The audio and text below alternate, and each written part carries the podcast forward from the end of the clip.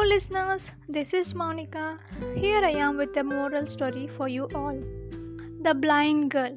There was a blind girl who hated herself purely for the fact she was blind.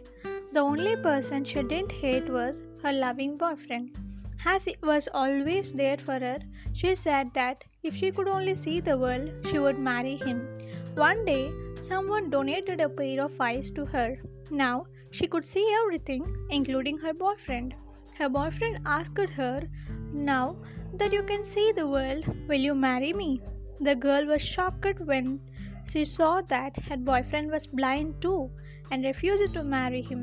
Her boyfriend walked away in tears and later wrote a letter to her saying, Just take care of my eyes, dear.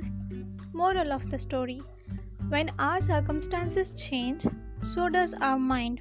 Some people may not be able to see that see the way things were before and might not be able to appreciate them. There are many things to take away from this story, not just one. Thank you for listening.